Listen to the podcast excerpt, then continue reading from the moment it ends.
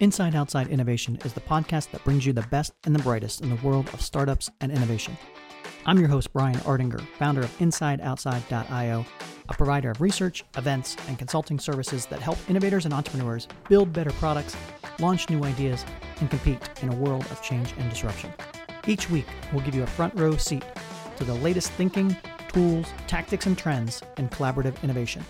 Let's get started.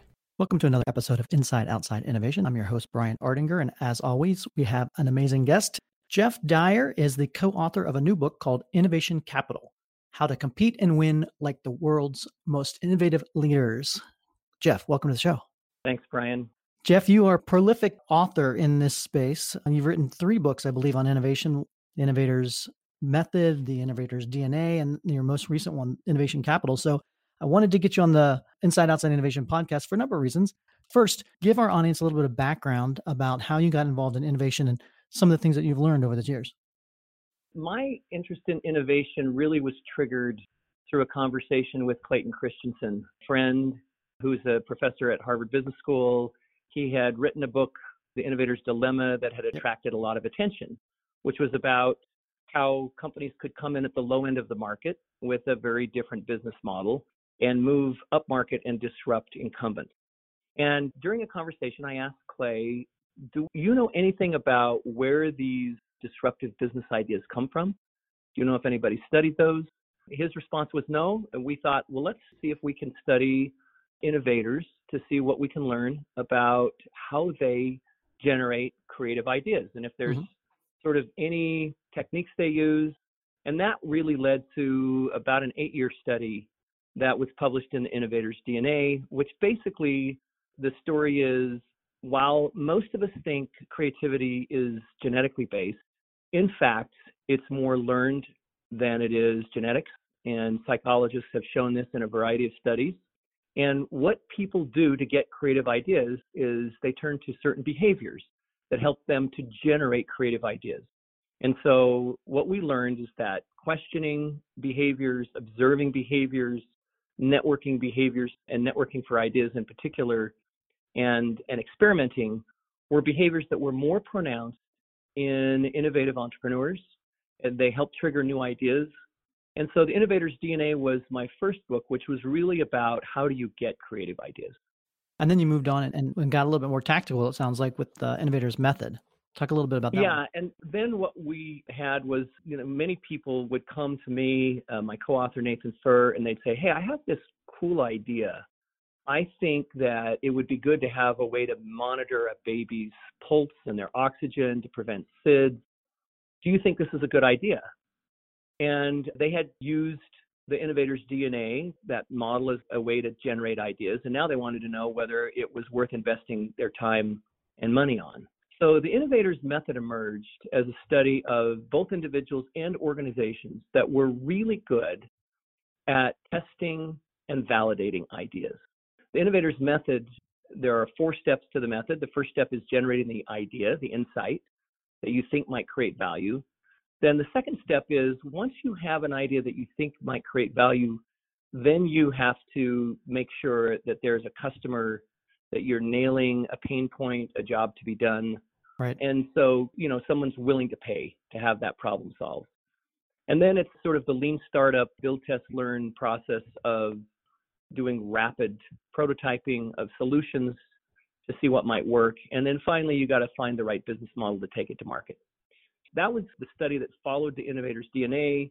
So the innovator's method is really about how do you nail it, sort of the idea before you scale it.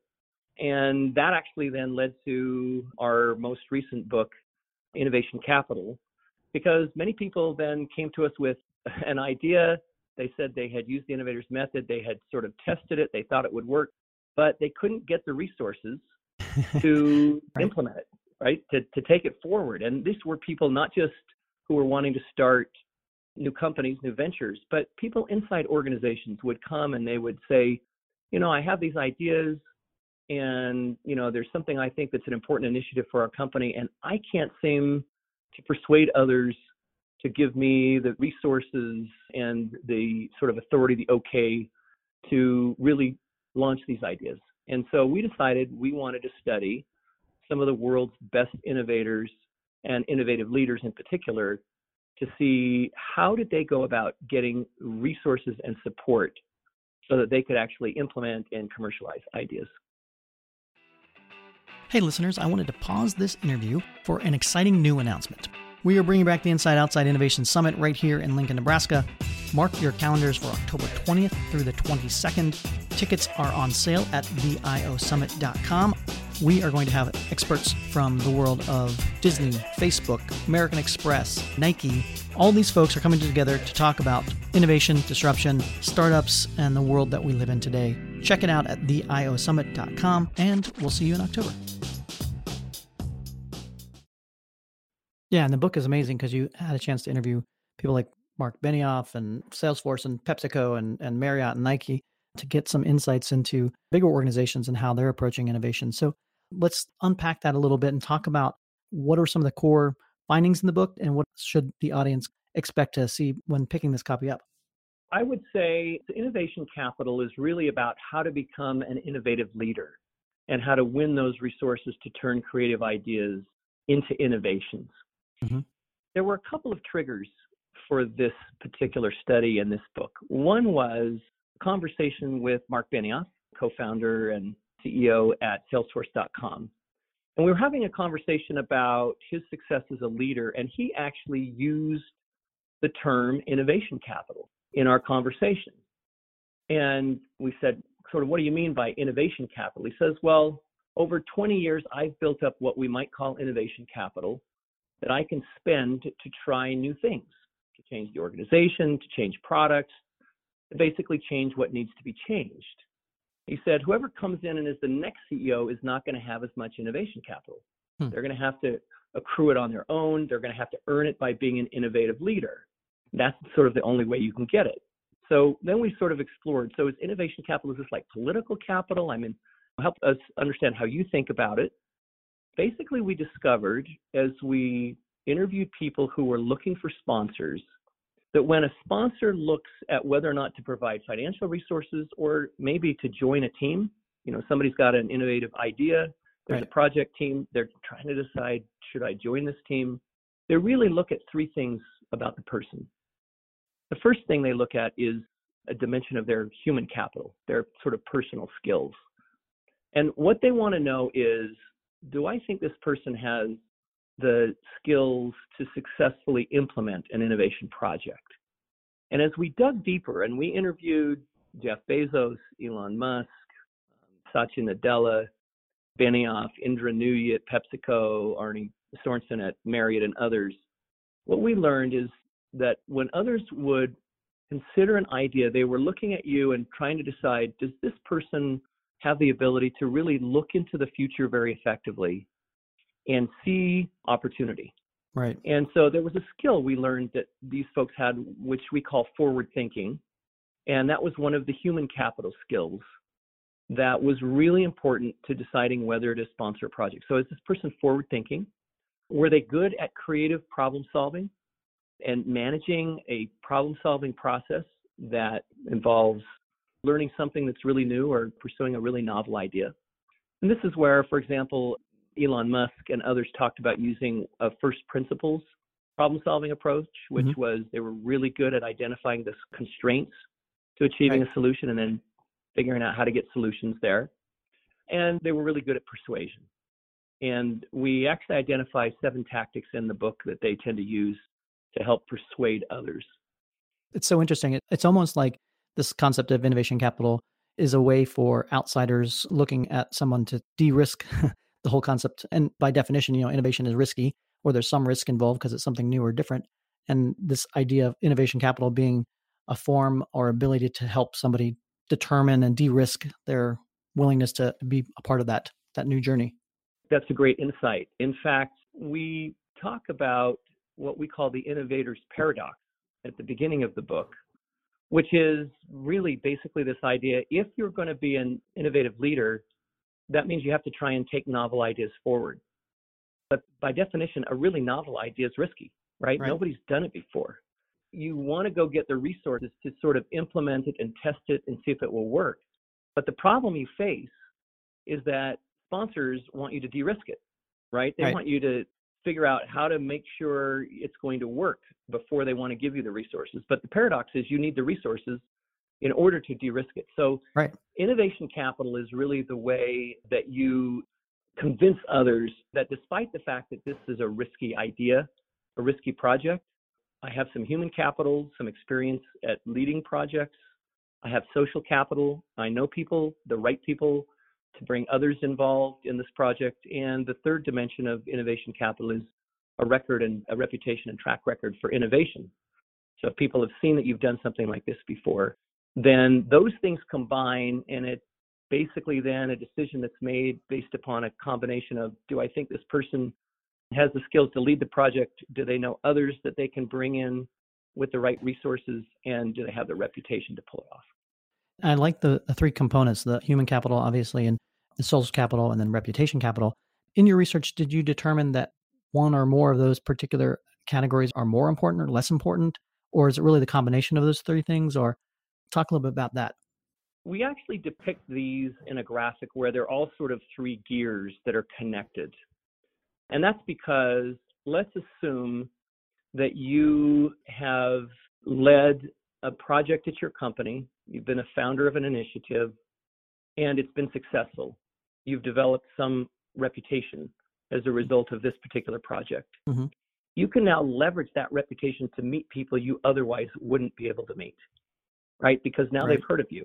Mm-hmm. And that allows you to then connect with people to get ideas, to get resources for new projects. And as you do that, as you meet other people, then this also helps you build your own sort of personal skills at meeting others, convincing others to support you.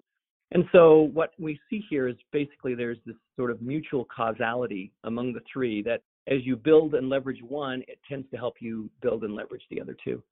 Yeah, so almost a self fulfilling prophecy as you build out the skill mm-hmm. sets in each of those three particular categories. Talk a little bit about in these particular areas, are people naturally more gifted in particular areas? Or how can one if maybe you're, you do not have a lot of social capital to begin with how can you actually build up that particular skill set so that you can get the idea of innovation capital moving forward?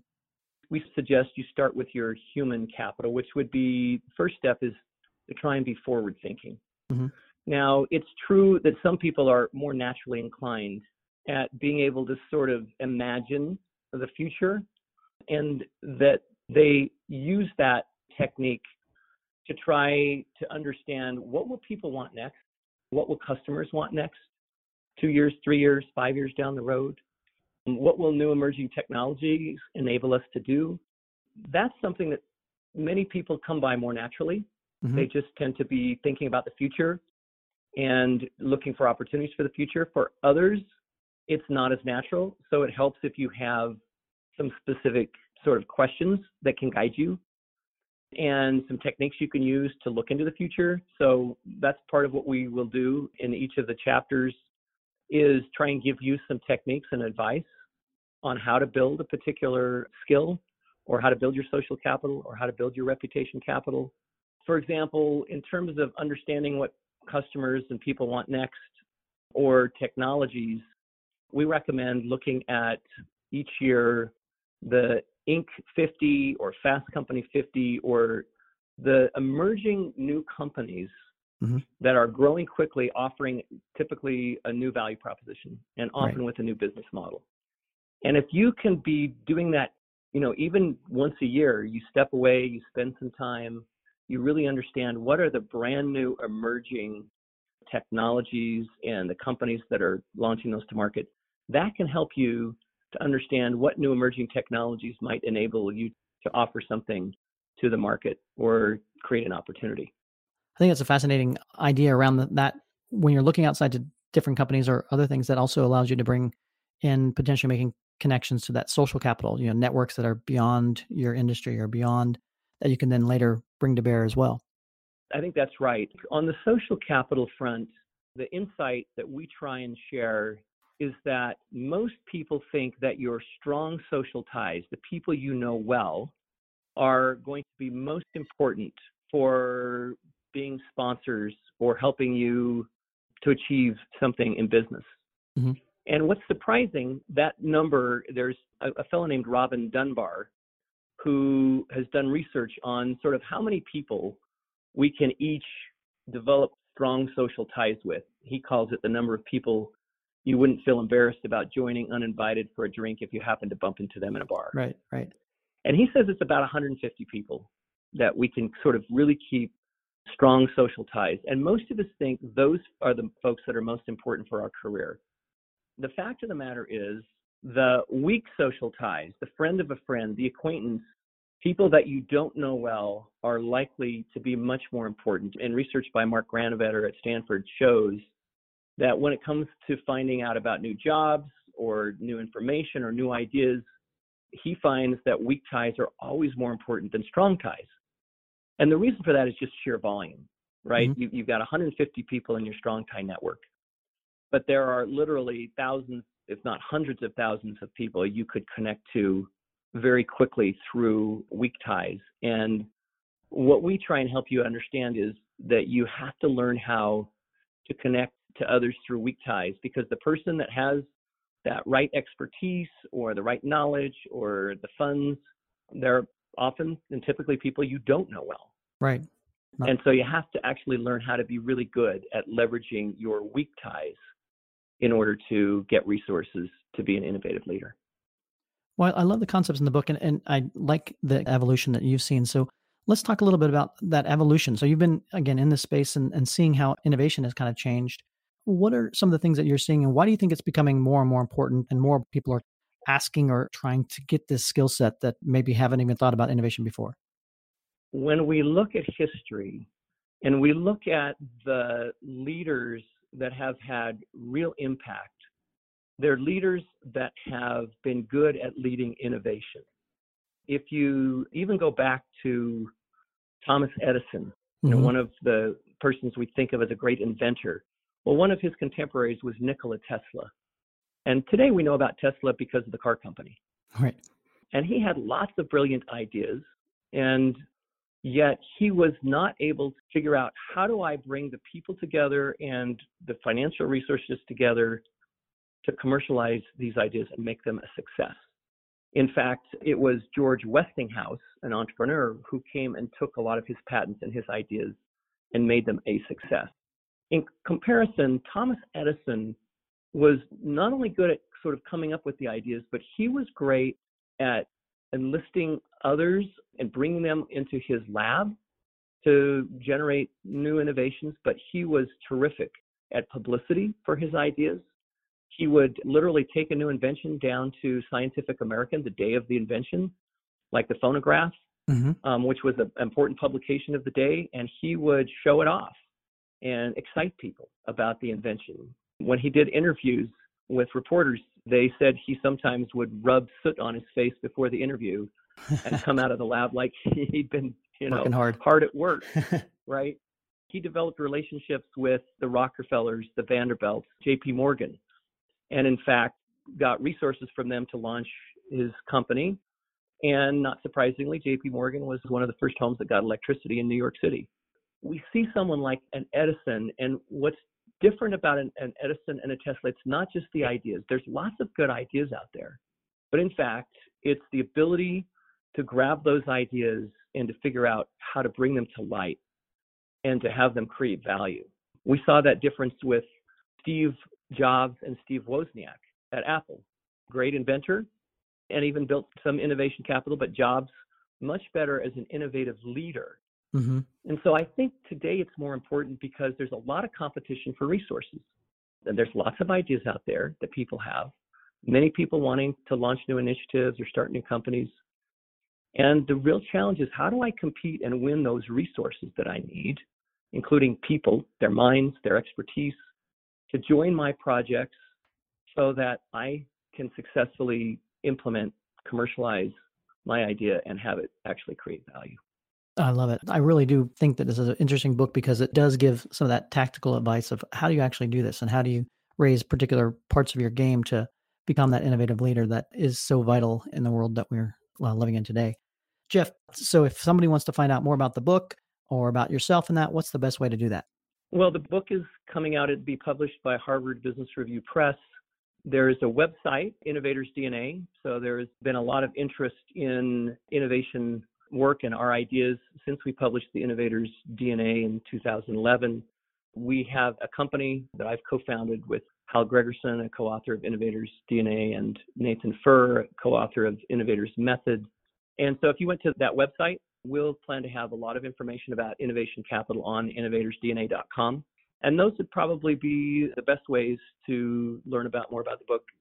Excellent. Well, the book is called Innovation Capital, soon to be out. And I uh, thank you again, Jeff, for coming on the show and telling us a little bit more about this. Thanks, Brian. Appreciate you inviting me. That's it for another episode of Inside Outside Innovation. If you want to learn more about our team, our content, our services, check out insideoutside.io or follow us on Twitter at the IO Podcast or at Ardinger. Until next time, go out and innovate.